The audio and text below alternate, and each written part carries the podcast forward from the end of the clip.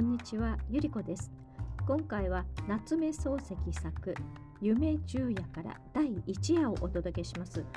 えっと、2つに分けてお届けします。お聞きください。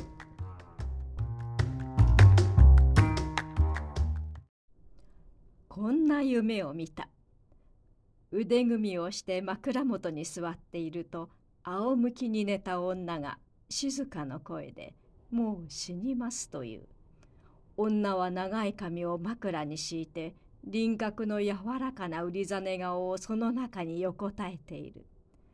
真っ白な頬の底に暖かい血の色が程よくさして唇の色は無論赤い。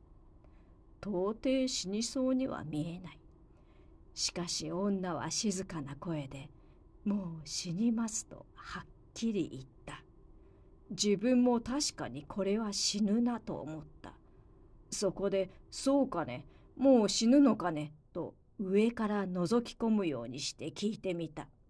死にますともと言いながら、女はパッチリと目を開けた。大きな潤いのある目で、長いまつげに包まれた中はただ一面に真っ黒であった。その真っ黒な瞳の奥に自分の姿が鮮やかに浮かんでいる。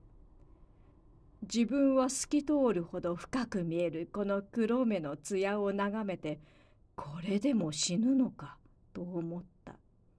それで年頃に枕のそばへ口をつけて「死ぬんじゃなかろうね大丈夫だろうね」とまた聞き返した。すると女は黒い目を眠そうに見張ったままやっぱり静かな声で「でも死ぬんですもの仕方がないわ」と言った「じゃあ私の顔が見えるかい?」と一心に聞くと「見えるかい?」ってそらそこに映ってるじゃありませんかとにこりと笑ってみせた自分は黙って顔を枕から離した腕組みをしながらどうしても死ぬのかなと思った。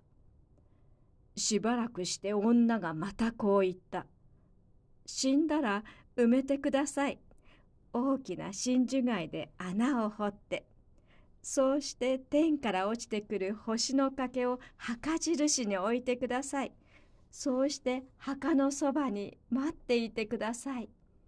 また会いに来ますから。自分はいつ会いに来るかねと聞いた。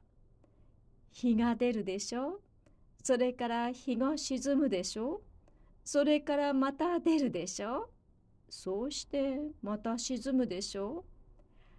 赤い日が東から西へ東から西へと落ちていくうちに「あなた待っていられますか?」自分は黙ってうなずいた。女は静かな調子を一段張り上げて「百年待っていてください」と思い切った声で言った「百年私の墓のそばに座って待っていてください。きっと会いに行きますから」自分はただ待っていると答えた。すると黒い瞳の中に鮮やかに見えた自分の姿がぼーっと崩れてきた。静かな水が動いて映る影を乱したように流れ出したと思ったら、女の目がパチリと閉じた。長いまつげの間から涙が頬へ垂れた。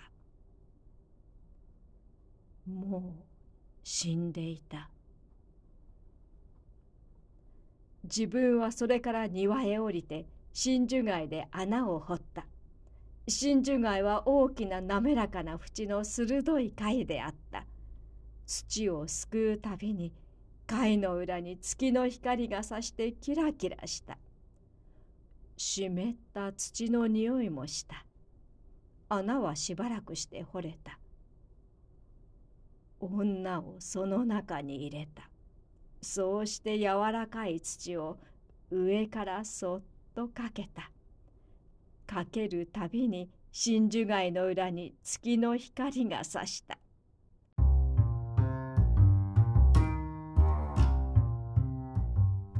さて女は死んでしまいました。この続きはまた次回に。失礼します。